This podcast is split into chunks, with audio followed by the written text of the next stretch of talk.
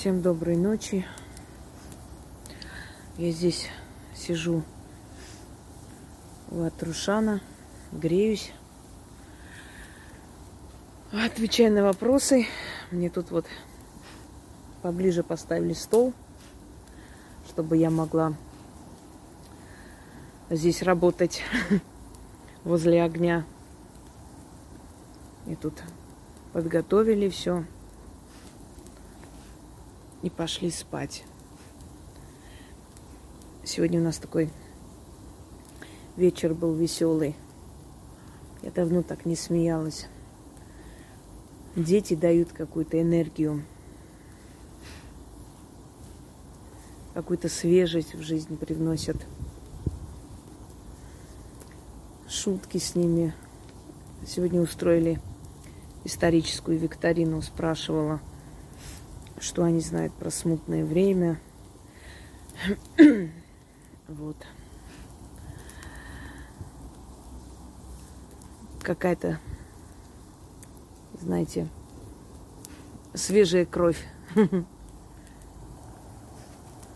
Она всегда нужна. Я много лет жила как отшельник. Работа, работа, больше ничего особо. Особенно после операции я себя вообще закрыла в доме. Очень мало выходила. И очень непросто было привыкнуть к новой жизни.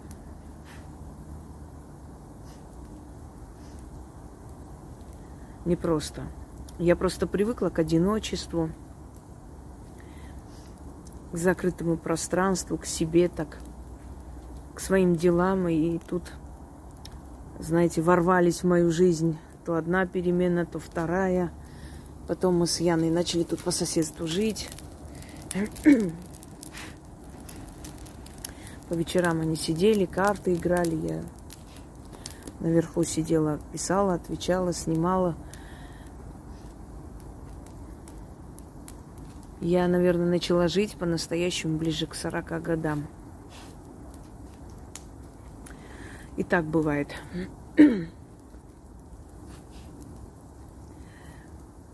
Вы знаете,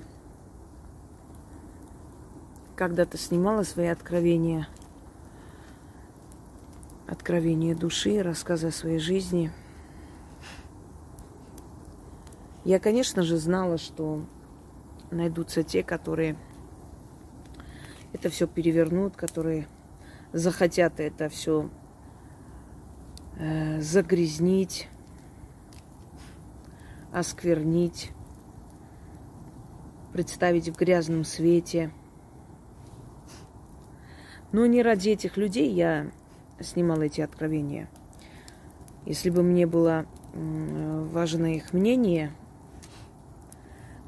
то я бы никогда ничего не снимала и не говорила.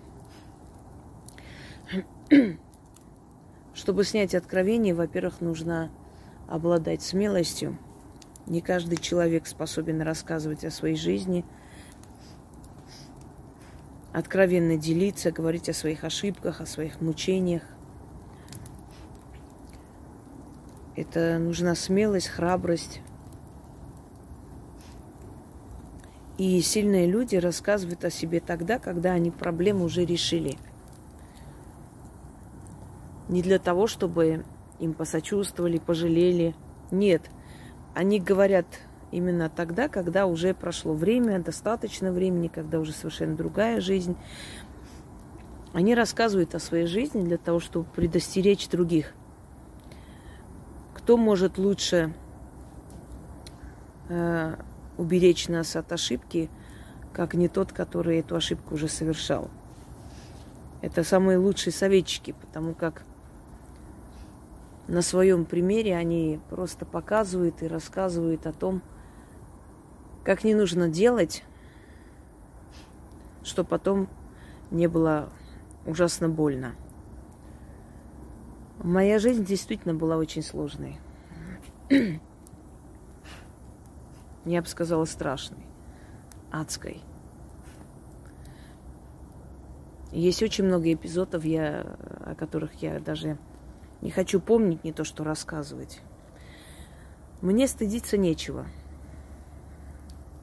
Но есть болезненные моменты, которые я не хочу помнить. Не готова еще говорить об этом. Невзирая на свою небольшую жизнь, я действительно прошла очень многое.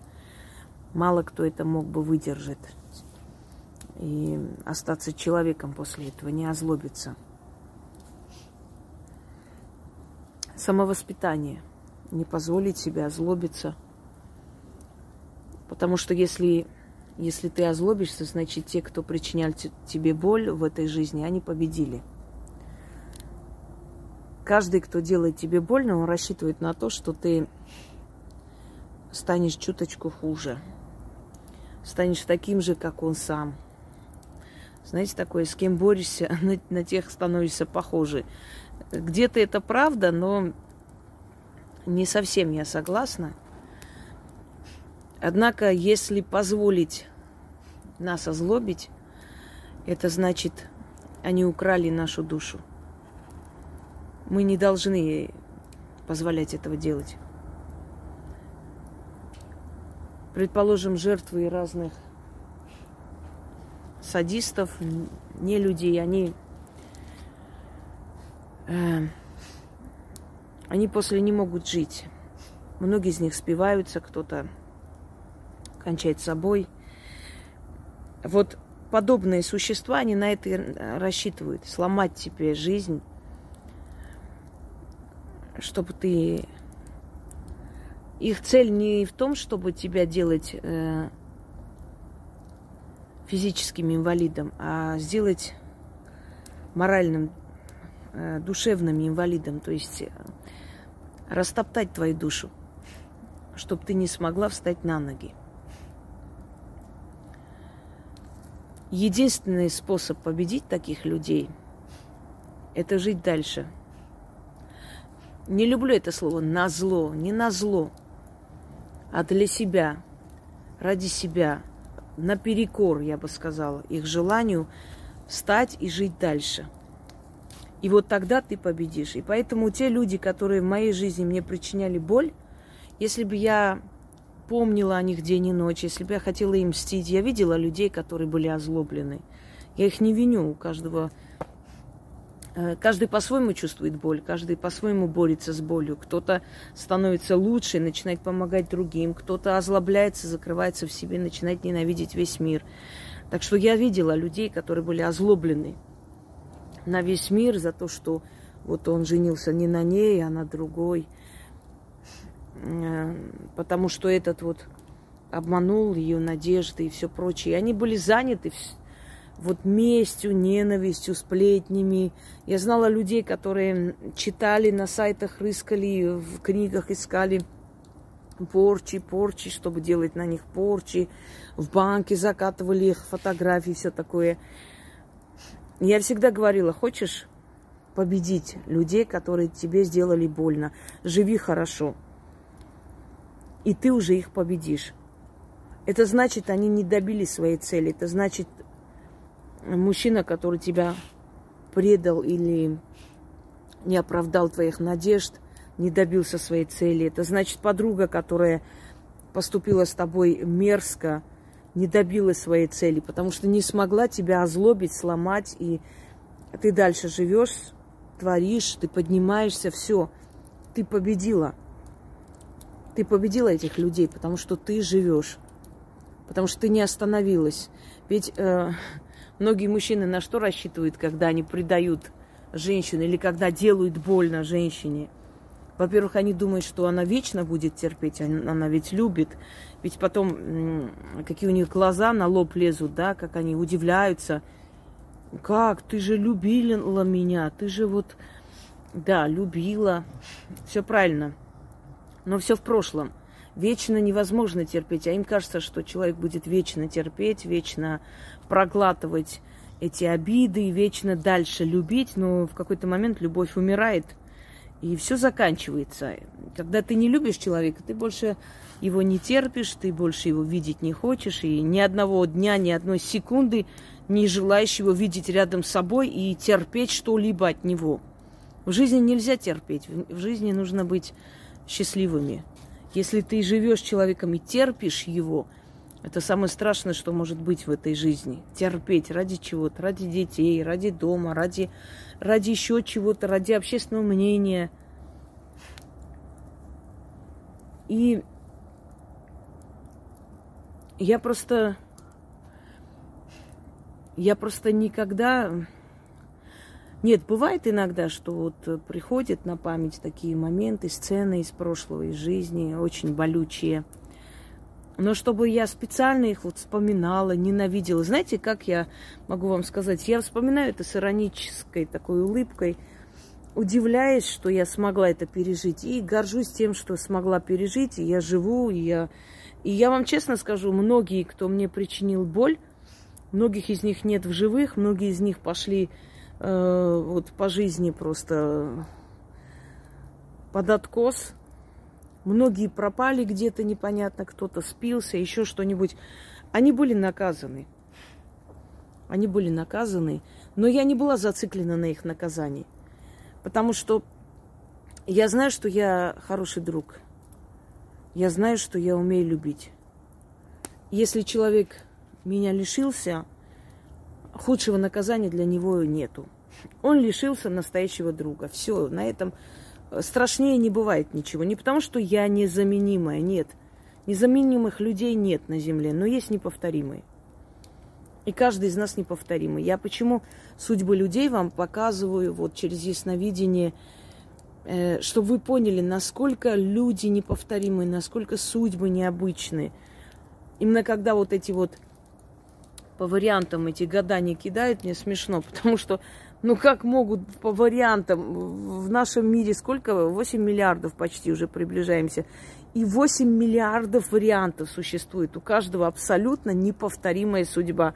Даже если в чем-то схоже у кого-нибудь что-то похожее может быть, это что-то похожее, но никак не вся судьба. И, понимаете, это абсолютно не повтор... Каждый человек по-своему чувствует этот мир.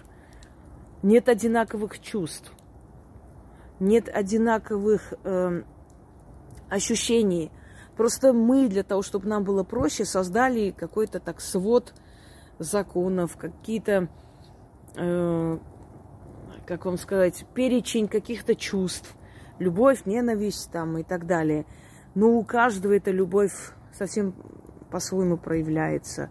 И ненависть по-своему проявляется. И вообще, если честно, в этом мире ничего не меняется. Меняются только декорации. Сегодня мне отправили армянскую историю, книгу Мовсеса Хоренаци. Я просто была поражена. Такое чувство, как будто написано про сегодняшний день. И я читаю такие строки – Цари у нас были злые, и правители разных мастей были продажные и предпочитали чужой сапог, нежели собственную землю. И каждый думал о своем благе, и кто, никто не, не переживал и не думал о народе. И не везло нам с правителями, не везло нам с князьями. И всюду была продажность, и всюду была жестокость, и всюду была злоба. И народ разделился, ненавидели друг друга. И один тянул в одну сторону, и другой в другую сторону. И каждый закрылся в своей крепости и думал о безопасности своей семьи, не думая о том, что границы наши подвержены нападениям. И я сижу и думаю, это написано в пятом веке, а мы живем в 21 веке. Видать, этот народ не меняется. Вот не меняется, и ничего тут не сделаешь, понимаете? И каждый раз сверху, свыше наказание идет, показывая, указывая на ошибки. Вот здесь неправильно, вот это неправильно. На самом деле у каждого народа есть своя роковая ошибка, которую постоянно повторяют. Постоянно повторяется из века в век, из тысячелетия в тысячелетие, и постоянно наказания одни и те же – и постоянно бедствия те же самые на голову сыпятся, а народ все лезет и лезет на рожон. У всех народов это есть. У каждого есть что-то вот такое, если вот покопаться, да, быть критичными к себе, к своей национальности. Каждый из вас увидит нечто такое, что тысячелетиями у его народа повторяется. И тысячелетиями за это наказание одна и та же. А все равно это не видят. Мы так быстро забываем историю. По-моему, Индира Ганди сказала, история самый лучший учитель, у которого самые э, неспособные ученики. Это мы с вами. ну, о чем говорить э, о народах, если человек свои ошибки повторяет в жизни? Мы говорим масштабно о народах. Человек повторяет свои ошибки, опять получает то же самое наказание и вновь повторяет. И вновь кому-то делает добро, опять щедрость проявляет, опять показывает, не понимая, что не каждый это ценит. Некоторые это воспринимают как должное, некоторые это воспринимают как, э, понимаете, как словно у тебя лишние деньги есть. Некоторые так, так думают. Ну, ничего страшного, у нее много денег, э, с нее там не убудет. Ну вот она подарила мне там купила подарок на день рождения на 100 тысяч. Кольцо или что-то еще. Э, да и ничего страшного, у нее так э, много. И это повторяется из года в год, понимаете? И, и ты не, не умнеешь, и все равно делаешь эти ошибки. А уж про народы тем более. Об откровениях, да, начали говорить. Конечно, я знала, что кто-то это попытается а, опошлять. Я знала, что э, кто-то попытается испоганить, перевернуть, переврать. Но я еще раз говорю, сильные люди делятся своей биографией, своей жизнью. Во-первых, потому что они смелые, и в отличие от других, умеют признавать свои ошибки, свои неправильности. Это тоже непросто, ведь э, следствие нашей, э, ну, то есть боль – это следствие наших ошибок. И каждый ли человек готов признать, что да, я ошиблась, я неправильно выбрала человека, или я не послушала свой внутренний голос, и, как всегда, он мне не врал. Каждый ли способен? Нет, для этого нужно мужество. Признаться э, о своих связях, которые привели к краху, которые... Многие вещи из моей жизни, которые я поделилась со своими зрителями, моя мама не знает. Не знала, по крайней мере, до этого дня. Потому что я ее берегла от этого всего. Я не хотела ее расстраивать, понимаете? Я ей это не говорила. Я не делилась с ней, чтобы ей не было больно, потому что человек старой закалки. Я сама проходила эти трудности. Я считала, что это я с детства так считала, что если я из-за своей глупости сделала эту ошибку, я должна сама выйти из этой ситуации – я никогда в жизни не ходила к, к родителям, чтобы они за меня э, разбирались, чтобы они меня защитили. Если мы во дворе дрались, то мы дрались, э, били друг друга и с э, набитым лицом могла пойти домой. И под пытками я бы не выдала, кто это сделал. Никогда в жизни. У меня не было этого вот, а, вот он меня побил. Нет. Я молча шла домой, я плакала от боли, я говорила, что я упала, я говорила, что не скажу, кто это сделал, вот ни в какую. Не, не, не могли у меня добиться того, чтобы я призналась. Но на следующий день я шла, находила этого человека, била его обратно и спокойно э, жила дальше. Я сама разбиралась, я с детства привыкла свои проблемы решать сама. Так меня учили. И говорили, не приходи, не жалуйся. Если ты там что-то натворила, сама разберись. Мы не собираемся идти в ваши детские разборки, влазить, понимаете? И так и по жизни. Не потому что, понимаете, когда человеку плохо, он может, да, он может позвонить семье, он может позвонить своим друзьям, попросить о помощи и все прочее. Это правильно. Но не все это умеют. Каждый человек по-своему создан. Кто-то считает, что у всех свои проблемы, свои трудности. Правильно считает. И очень многие вопросы, которые можно было бы выйти из этой ситуации, когда у меня в жизни была такая ситуация. Был человек из Белоруссии, Александр, он атаман, он казацкий атаман. Не буду сейчас его фамилию называть. Мы до сих пор, ну, как бы я знаю его. И он хотел приехать э, в этой ситуации помочь. Я его обманула, что я все решила сама, и все нормально. Мне было неудобно. Мне было стыдно, как человек э, из-за меня с Беларуси приедет, а он бы приехал. И надо было просто немного быть менее гордой, что ли, наверное, да, позволить когда-нибудь мужчине помочь тебе в трудной ситуации. А он просто по-дружески хотел мне помочь. Он женатый человек, у него замечательная жена. И он сказал, что его жена в молодости была в такой же ситуации у него. И, и это, тут ничего такого нет. Но я его обманула, чтобы этот человек из-за меня какие-то там проблемы свои какие-то не влез. Понимаете, вот каждый по-своему устроен. Это очень банально, это очень примитивно. Вот, никому не нужна, никому не говорила. Я водолей. Водолеи терпят до последнего.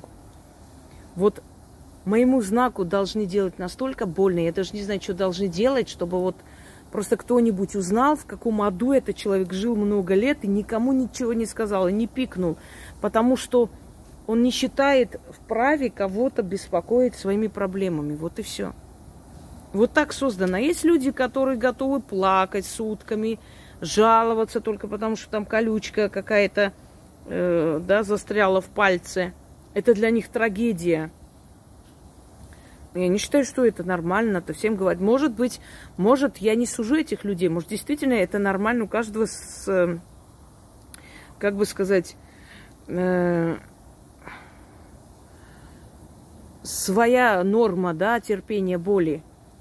Кто-то колючку не может терпеть в пальце, а кто-то может терпеть ад на земле годами никого не беспокоить, э, дожидаясь момента, чтобы решить эту проблему самой. Я свои откровения, да вообще любой сильный человек, свои откровения, свою биографию, свою жизнь рассказывает не ради чедушных, малодушных ничтожеств, которые разнесут это по всему миру. Он рассказывает для таких же, как он сам, для сильных личностей, которым это будет полезно слышать. Э, Вообще Яна мне советовала взять и написать книгу о своей жизни. Но я сказала, Яна, я могу несколько эпизодов своей жизни рассказать. Я не, не, пока не готова, не могу. Эм, может быть, перед самой смертью, когда я уже пойму, что скоро мне уйти, я скажу те вещи, которые я никогда бы не сказала, и уже спокойно уйду, понимая, что ну, не буду смотреть и нервничать, как всякие гиены растаскивают эту информацию по своим норам и как-то по-другому пытаются это народу показать. Мне иногда говорят, вот вы такое рассказали, неужели еще страшнее есть вещи? Я помню, когда я первую часть своего откровения рассказала, и когда сказала, что это не самое страшное, что было со мной, но, по крайней мере, страшные моменты, да. И кто-то спросил, неужели страшнее бывает? Да, друзья мои, бывает и страшнее, бывает и ужасающе, когда у тебя рождается ребенок, кричит и умирает, и ты отключаешься, и после этого ты не знаешь, где его тело и что. И пострашнее бывают вещи. Поэтому и говорю, что я, наверное, это все расскажу. Вот если бы кто-нибудь, э, например, ну, в раннем возрасте, хотя мои мытарства начались с раннего возраста, если бы кто-нибудь мне взял, прочитал вот эту книгу, да, с моей биографией, я, наверное, подумала бы, что человек фантазирует. Ну, не может быть вот 40-летняя женщина столько пройти, да ладно. Да не может такого быть. Да ну его. Наверное, просто вот, ну, рассказывает такую красивую детективную историю. Поверьте мне, что жизнь намного страшнее, намного разнообразнее. И никакому детективу не снилось, и никакому сериалу не снилось то, что в жизни может быть. То, что в жизни люди проходят, э, это покруче, покруче всяких фильмов и сериалов. Но вопрос о том, жалею ли я о том, что я разоткровенничалась и от, раскрыла свою душу. Вообще не жалею, поверьте, ни секунды. Ни минуты я даже... Э, у меня мыслях не было, что вот как-то я зря это сделала, сейчас вот будут фантазировать, всякую грязь лить. Вообще ни секунды. Потому что, еще раз говорю, я в своей жизни не ориентируюсь на мнение ген, я ориентируюсь на мнение сильных людей, на мнение личности, людей достойных, которые это послушают, посмотрят, и, быть может, это даст им стимул жить дальше. Вы знаете, как некоторые говорят, я помню, когда я одну девочку, когда я работала в хосписе, она все время, значит, э, пыталась то таблетки выпить, в этом в общаге ее откачивали, промывали желудок, отвезли, то еще что-то хотела, то с бритвой ее застали в ванной, еле вытащили оттуда и все такое. И вот она постоянно, я один раз прихожу и говорю, слушай, вот что ты фигней страдаешь? Скажи мне, что тебе надо вообще? Что у тебя не то? Причем очень красивая женщина, ну, уже женщина, да, девушка тогда, очень красивая. Отец у нее был испанец, мама русская. Ну, отец э, как бы сделал и уехал, собственно говоря. Но внешность вот эта вот необычная осталась. И я говорю, объясни мне, пожалуйста, я хочу понять, чего тебе не хватает. Оказалось, что у нее там любовь. Вот она влюбилась, э, этот парень что там игнорирует. Сначала он дал ей надежду, потом обманул, и целая трагедия. И она хочет умереть. Зачем мне жить? Если я представлю, что я всю жизнь буду без него жить, так лучше сейчас умереть, чем потом. И я говорю, знаешь что, одевайся и пошли со мной. Куда? Я говорю, пошли, я тебе кое-что покажу. Я прям, можно сказать, насильно ее вытащила из дома и притащила в хоспис. И мне нужно было пойти туда. Я как доброволец там приносила лекарства, всякое такое. Вот и пошли мы, купили то, что нужно. И я отвезла вместе с ней. Поехали за шкирку ее. Затащила туда и говорю, я говорю, а теперь стой здесь, Катерина, и посмотри. И вот она смотрит, как по этому залу, ну там э, коридор такой большой, идут люди, молодая женщина с платочком, потому что химиотерапия, ребенок, который только что из этих процедурных, то есть из процедурного кабинета после определенных процедур, да, и систем, выносит мать. Я говорю, ты видишь этого мальчика? Ему 12 лет. Ему осталось считанные месяцы, если дотянет. Он худой, висит прям на руке матери, кожа до кости. Там бабка, которой мы зашли в кабинет, Наталья Петровна, по-моему, да, я до сих пор помню ее. Я говорю, что эти люди, которым я помогала и ухаживала за ними, вот я рассказала в своем видеоролике мой опыт в хосписе. Они приходят ко мне, они до сих пор приходят во сне, предупреждают, помогают. Они не забыли то, что я, я для них делала, в отличие от живых. Вот. И она, ой, здравствуйте, ты моя хорошая, как ты, что? Начала со мной разговаривать, я с ней разговариваю, у нее руки дрожат. Вот у меня сыночек приходил, что-то принес, яблочки, возьмите. Я говорю, нет, нет, спасибо, вам нужно кушать. Да мне уже не обязательно. Она действительно через пару недель умерла. И вот она вот это все смотрит, и когда мы вышли, у нее, я поняла, что на нее это удручающе вообще воздействовало. Я говорю, Катя, вот это трагедия, когда на твоих руках умирает ребенок твой, и ты не можешь ничего делать. И вот трагедия, когда мать выходит, чтобы ребенку не показать, рыдает в этом э, возле дверей или в прохожей где-то там. Вот зарыдала она вот глухо в платок – и пошла, улыбаясь. Ой, сыночек, хочешь чай? Вот хочешь, что тебе дать поесть? Вот это страшно. Ты поняла? Я говорю, ты представляешь, если на секунду ты просто окажешься здесь, и ты будешь бороться за свою, ты будешь за свою жизнь просто когтями хвататься. Я вообще советую всем, кто херней страдает, всякими депрессиями, ой, мне там плохо, не хочу жить, я устал.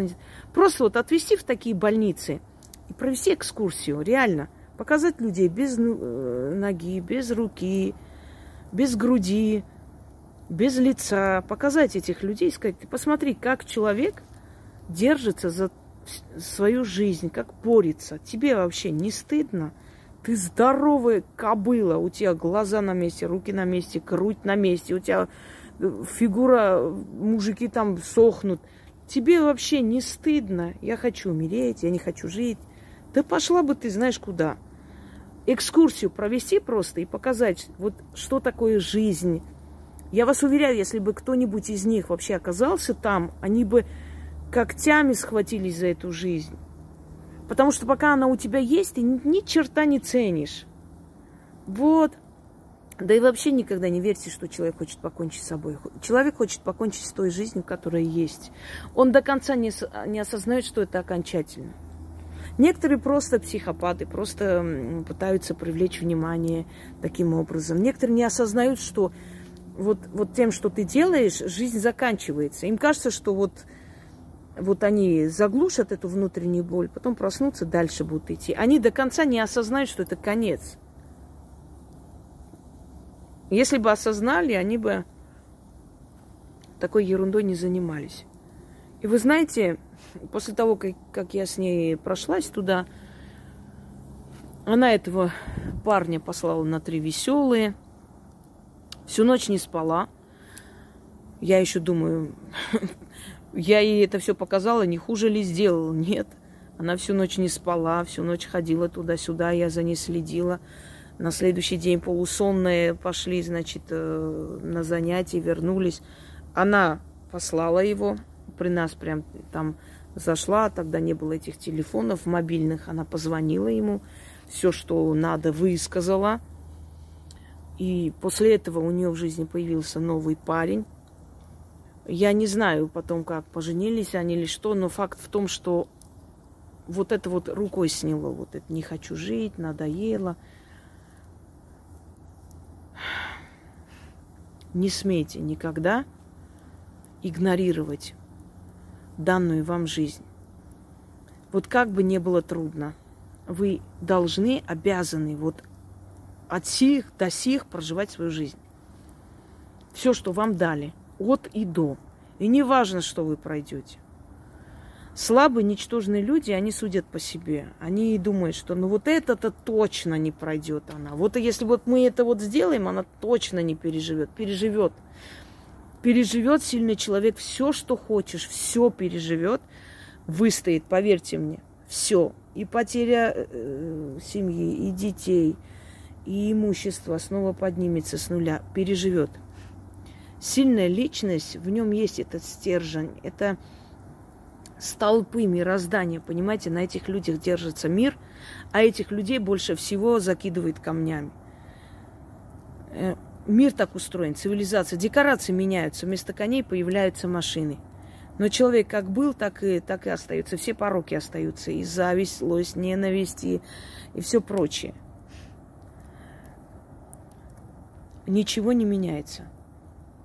Ничего. Посмотрите на фотографии своих родителей, своих бабушек, дедушек, прабабушек. Были молодые, красивые, свадьба, маленькие дети.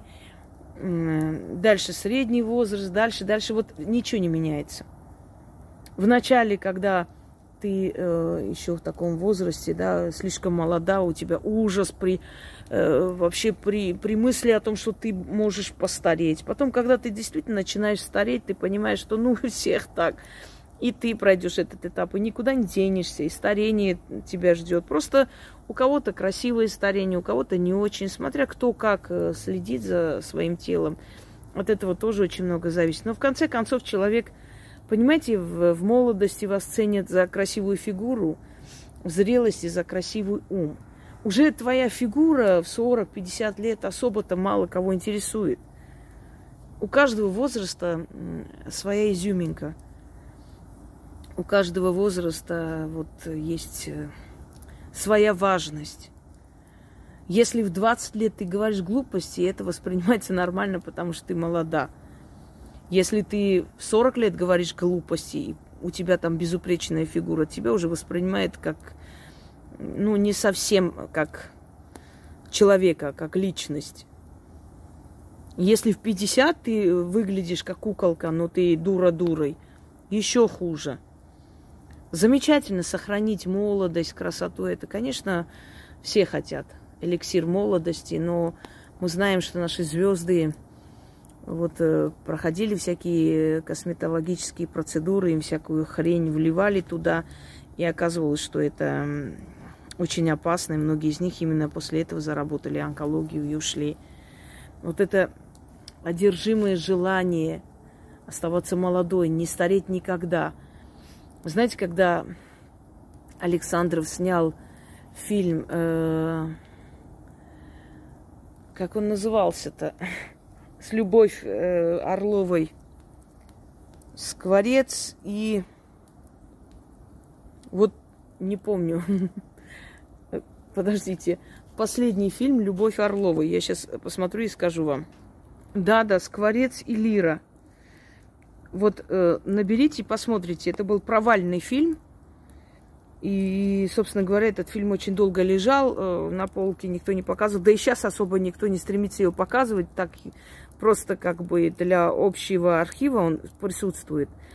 Она здесь под 70 лет ей, она играет 25-летнюю э, девушку, которая вышла замуж за э, какого-то там шпиона, собственно говоря, вот э, ее супруг хотел, чтобы жена просто блистала даже в этом возрасте. Она не могла смириться со старостью, не могла. И здесь очень нелепо, просто нелепый макияж.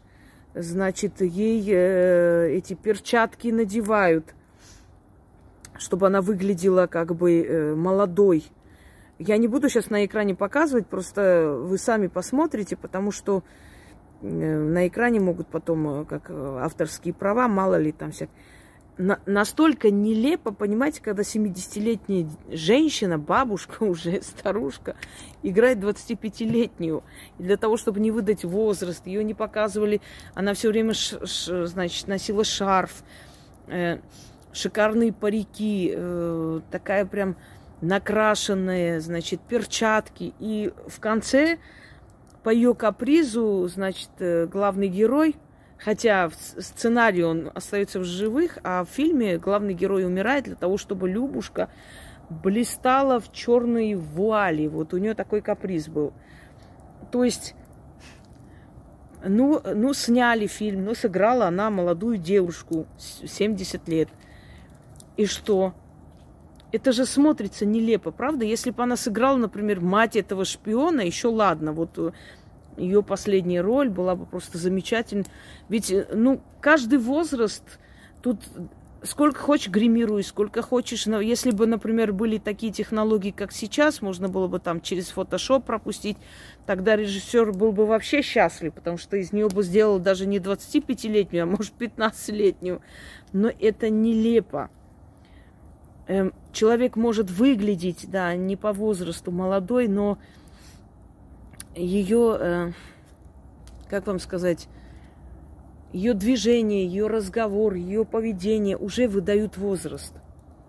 Когда в этом фильме, вашем любимом «Великолепный век», Мирьем Узерли ушла, да, от главной роли, и пришла другая, Вахиде э, Гюрдум, по мужу, ну, перчин вообще-то, гречанка она. Она пережившая онкологию только что недавно и все такое. И все были недовольны, потому что, ну, Вахиде не имел эту красоту, как Мерьем. Но вы знаете, невзирая на то, что вначале все запротестовали, а потом ее полюбили в роли Хюрем. Почему? Потому что она сыграла более зрело и более умудренно. Вот ее Хюрем намного ближе к, к реальности. Хотя, может быть, и правильно получилось. Та была молодая и горячая, красивая, такая статная, дерзкая женщина. А здесь более уже мудрая. Она уже прошла жизнь, у нее уже дети взрослые, внуки родились. Понятное дело, что, понимаете, и вот ее вот возрастной вот этот вот момент сыгранный, он был намного приятнее, интереснее и намного реалистичнее. Потому что одно дело, когда актрисе под 30 лет, там 28 ей было, по-моему, когда она играла эту роль. А другое дело, когда актрисе под 50 лет. У нее совершенно уже другая игра. То есть э, нужно, конечно, нужно за собой смотреть. И я вообще приветствую, я очень я очень восхищаюсь женщинами, которые под 50 лет, они занимаются спортом, они занимаются собой. Я, я прям вот восхищаюсь этими женщинами. Не скажу, завидую им, мне это неправильно. Не завидую. Кто... Они же не у меня отняли, чтобы я им завидовала. Но и, и думаешь, вот, ну, ну, мне тоже хочется так. А потом, вот смотрите, сегодня весь день. Утром встали, там собаки, кошки, все такое, покормить, смотреть за ними, убраться. Ну, это ладно, я без, без уборки не могу день начать, это невозможно. Я пока дома не приберусь, у меня должно быть чисто. И, и дальше, ну вот сейчас дети гостят, ну даже если бы там я была одна, они в принципе сами очень самостоятельные дети, сами приносят, уносят, все делают – Э, далее, вот ответы. Весь день мне отвечать нужно вот по консультации, скажем, Яна мне скидывает, посмотрите, вот кого возьмете, чтобы я их записала на консультацию. То есть я смотрю э, вот, вот это, вот эту женщину там и так далее. То есть я ей говорю. Далее, ответы, э, отчеты нужно посмотреть, ответить людям. Потом сесть, э, посмотреть в моих архивах, что там я написала, чтобы, собственно говоря, это все... Э, Э, то есть э, переписать, посмотреть, что я сниму в ближайшее время, может, лекции какие дальше. Вот сейчас у меня еще по консультации остались люди, я им еще до сих пор э, не ответила, вот сейчас буду отвечать окончательно и так далее. То есть ты пока одно, второе, третье, четвертое, у тебя уже день проходит. Все. Вот когда собой заняться, и, естественно, ночью ты сидишь, пишешь чай, кофе, что-нибудь сладкое, ну и все достаточно, ты же мало двигаешься.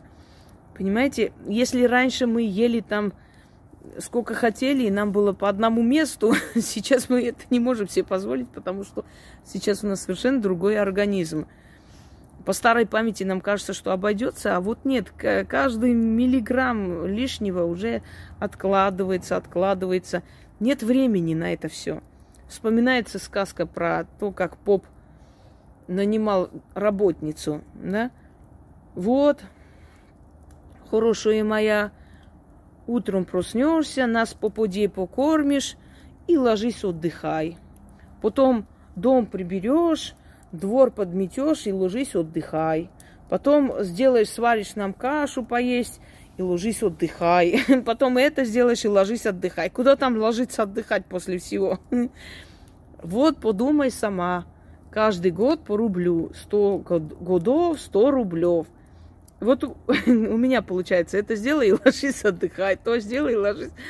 Для этого в сутках должно быть 60 часов, а их всего 24, и половина из этого ночь. Э, вот так вот, друзья мои. Еще раз скажу напоследок. Я совершенно не э, жалею о том, что я сняла откровение. И, быть может, придет время, я сниму еще те, те моменты, которые я не рассказала. Но не обещаю скоро, я пока к этому не готова. Не готова не потому, что я там переживаю или боюсь. Просто мне помнить это очень больно.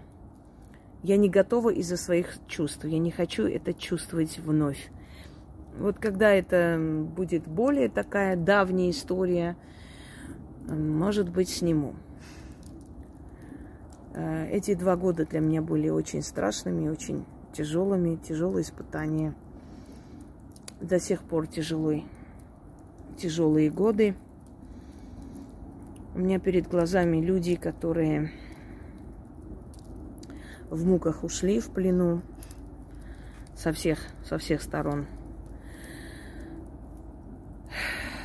я не могу э, найти себе место Мне постоянно перед глазами эти люди.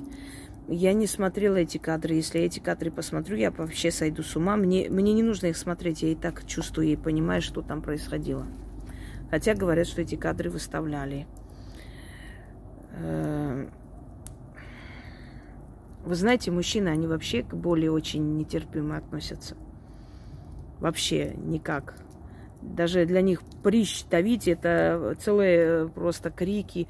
Вы представляете, что, что они испыт, какую боль они испытывали, когда они просто в агонии, в мучениях их убивали. Это я хочу вот этим людям сказать, которые это сделали. Я вам желаю от всего сердца, чтобы вы сами, вот какой смертью вы отправили на тот свет этих людей, я вам желаю такой же смертью умереть. И это будет справедливо. И те, которые виновны были в этом, и те, которые, зная, что попадут в окружение, спокойно сейчас живут, по ресторанам ездят, отдыхают. То есть они отправили на смерть людей. На моей исторической родине, надеюсь, поняли. И они спокойно живут. Я вот рыжик, пойду мыша спасу от его когтей и приду. Не могу я слышать этот крик. Мышь там так пищит, что прям мне плохо стало. Я все время их спасаю от него. Понимаю, что это природа, но схватила сволочь. Пойду еще раз попробую. Я всегда знала, что люди, которые имеют наклонности к жестокости, они идут либо к определенной, то есть в определенной структуре, где пытка и прочее считается нормой, либо ждут, когда где-нибудь будет война, идут туда, потому что понимают, что война все спишет, и им не нужно будет ни за что отвечать. Это страшные люди. И те, кто рядом с этими людьми, их жены, дети, родители, они должны насторожиться. Потому что человек, который способен это делать, он это сделает с кем угодно. Ему все равно, поверьте мне. Он наслаждается самим процессом. Он же чувствует себя, как бы сказать, вот властителем судьбы. Вот в его руках чья-то жизнь или смерть. Ужасает. Человек везде должен оставаться человеком при любых обстоятельствах. Я все время думаю об этом, я все время себя утешаю тем, что, быть может, есть в организме такой момент шока, что человек отключается и быстро это проходит, но я понимаю, что это самоутешение, что на самом деле человек все чувствует.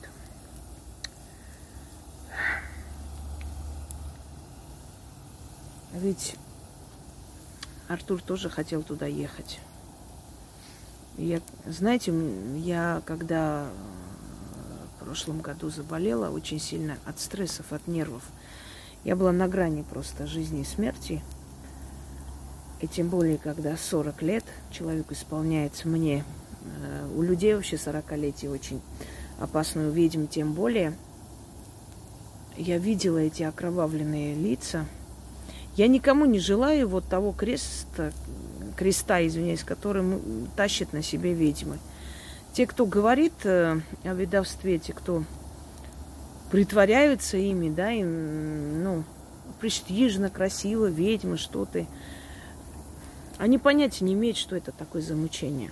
Мы все чувствуем, мы все видим что-то в, э, в мире должно произойти, нам это приходит, эти все катаклизмы, катастрофы. Это страшно. У тебя мозг никогда не отдыхает. Ты не можешь быть окончательно...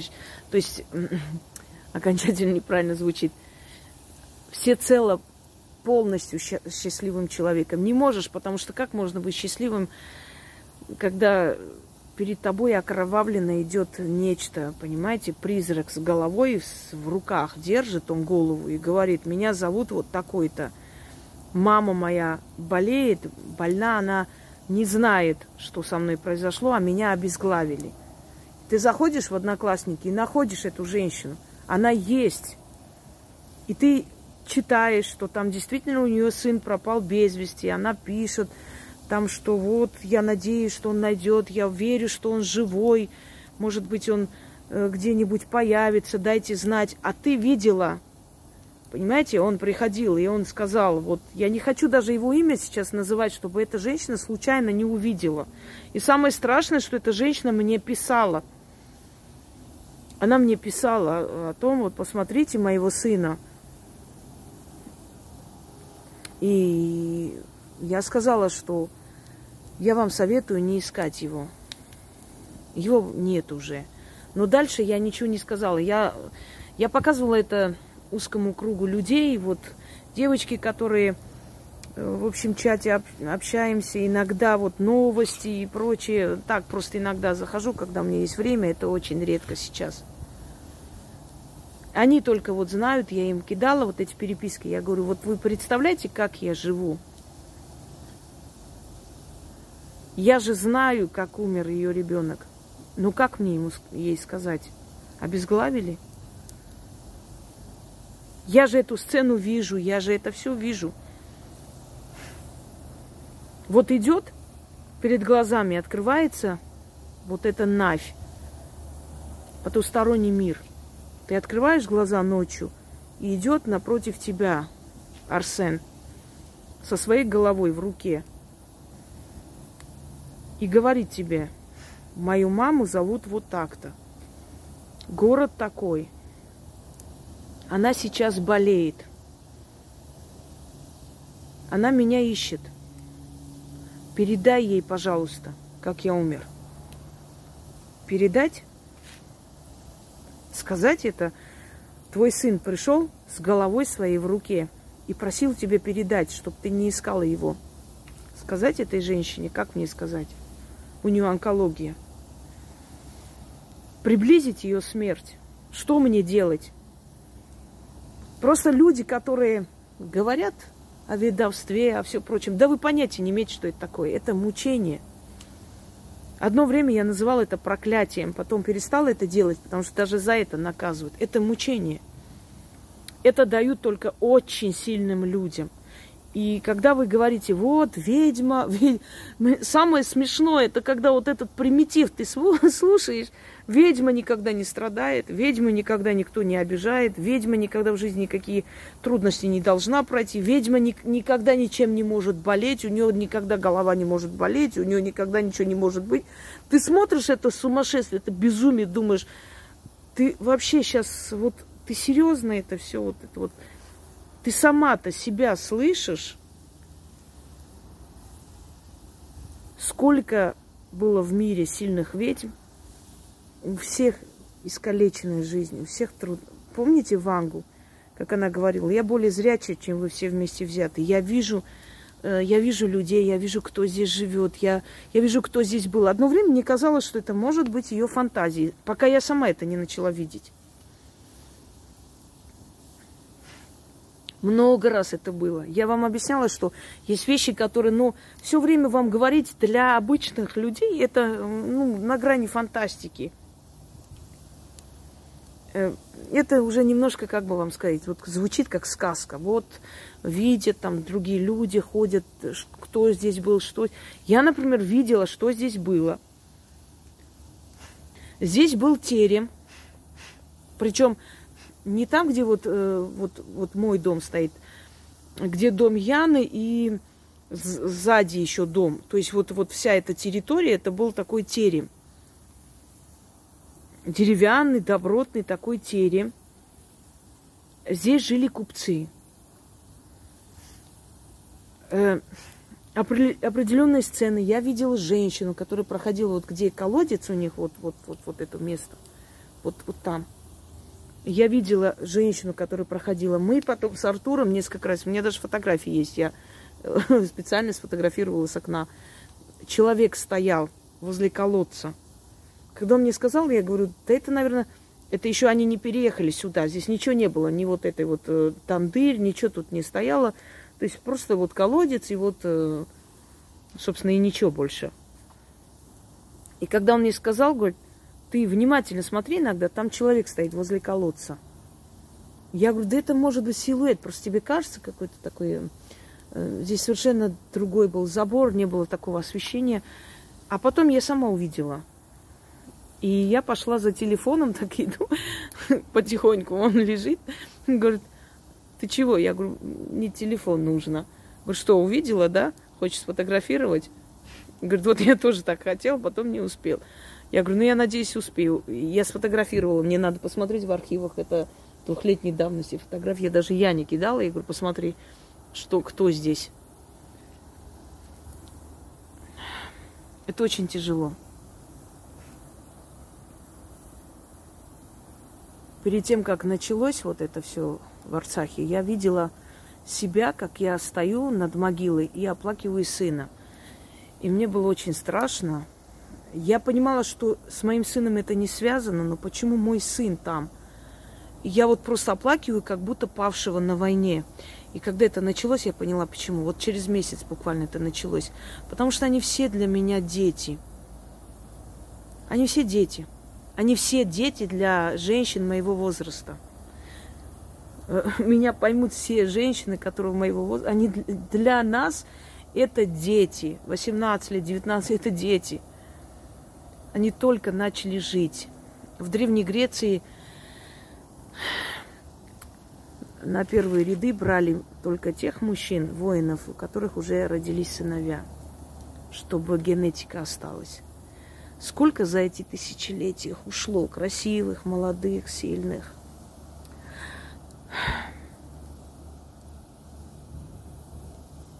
Так думаешь иногда, а потом понимаешь, что они в лучшем мире.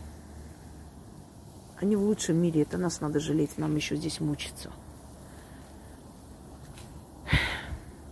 Вы знаете, друзья мои, жизнь, она... Она и страшная, и прекрасная. Она и мучительная, она и замечательная, неповторимая. И мы один раз придем сюда, и больше нас сюда никто не пустит. Все это философия, все это... Это даже ни о чем. Мы один раз пришли и один раз дали нам шанс – мы должны жить здесь столько, сколько нам положено. Мир значительно глубже, чем мы видим и понимаем. Я хочу вам сказать,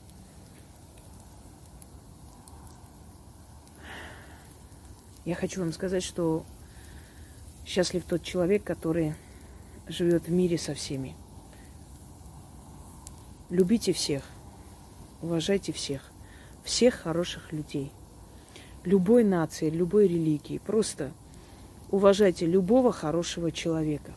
Хороших людей так мало.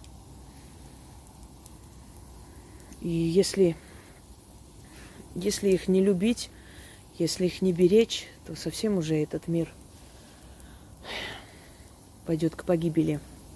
Но чтобы вам было легче, я вам скажу, что в рукописях пятитысячелетней давности, а еще и больше, даже не пять, а почти семь тысяч лет насчитывает. Нет, нет, извиняюсь, пять тысяч. Семь тысяч это другие, это знаки определенные. Египетские жрецы пишут следующее. Куда мы катимся? Молодежь не уважает старших. Всюду алчность, жадность, войны, всюду трудности. Народы между собой враждуют, люди враждуют. В мире царит беспорядок, разврат. Наверное, мир гибнет. Пишут это пять тысяч лет назад. Мне кажется, с тех пор, наверное, ничего не изменилось. Как будто, знаете, прошло пару дней. Одно и то же. Только декорации сменились. Вместо фараонов пришли президенты, вместо э, визирей пришли министры, вместо э, царских людей и приставов пришли полицейские. Что еще у нас? Вместо теремов пришли квартиры. А так э, одно и то же. Не меняется человек, меняется просто декорации вокруг него. И всего лишь. Удачи вам. И мне тоже. Я всегда буду делиться с разумными своим жизненным опытом. Я всегда буду пинать тех, кто пытается мне нагадить на мое имя и очернить. Я буду это делать с удовольствием. Я понимаю, что это им не нравится. Я понимаю, что они возмущаются, почему я не боюсь и почему я не закрываюсь, почему я вот такая вот не сдаюсь, понимаете, не позволяю себя уничтожить, а я никому не позволяю себя уничтожить, тем более таким вот гиенам. Одним словом, какая была, такая, такая я остаюсь. А что касается откровений души, они нужны. Они нужны для того, чтобы люди, которые жалуются на свою жизнь, послушав о моей жизни, поняли, что у них не все так плохо, как им могло бы показаться. Друзья мои, никогда не поздно начать новую жизнь. Никогда. И в 40 лет, и в 50 лет, и в 60 лет. Знаете, лучше 10 лет жить счастливо, чем 60 лет жить адской жизнью. Поэтому дело не в том, сколько лет ты проживешь, а в том, насколько качественна твоя жизнь настолько, насколько она запоминающая, насколько как комета, знаете, так вспышка такая яркая оставила после себя вот эту вот память, вот, э, вот эту яркость, эту неповторимость. Каждый день живите так, как будто вы к вечеру должны умереть. Я серьезно говорю. Только тогда вы добьетесь успеха. Когда человек думает, у меня еще есть время, да ну, завтра, через день, через месяц, через два года начну, потом когда-нибудь, никогда не будет ничего. Вот считайте, что вы вот умрете прямо вот сегодня, последний день у вас. Что вы должны сегодня сделать, чтобы хоть что-нибудь оставить в этом мире? И вы посмотрите, как вы быстро подниметесь.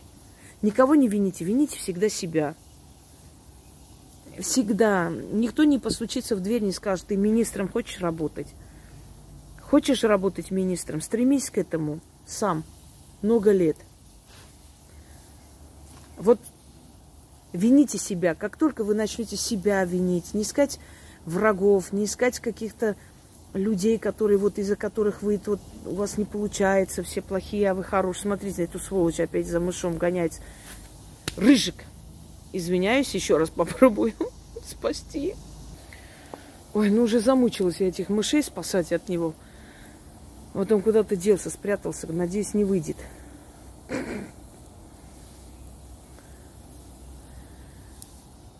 И вот когда вы начнете во всем себя винить, вот сядете и будете винить себя, даже если вам очень себя жалко. Вообще жалость к себе это начало конца.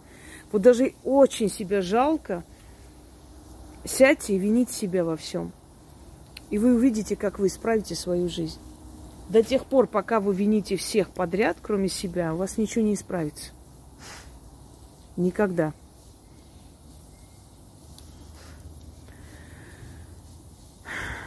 Вот Рыжик пытается мыша вытащить. Гися идет на подмогу. Все, точно достанут бедного. Но я пока здесь попытаюсь спасти. У нас такие коты, что это ужас какой-то. Охотники еще те. Кс, рыжий, оставь в покое. Всем удачи, всех благ, а я вернусь к своим делам, потому что у меня еще много-много дел. Который час у нас? О, 14 минут третьего. Да. Всем всех благ.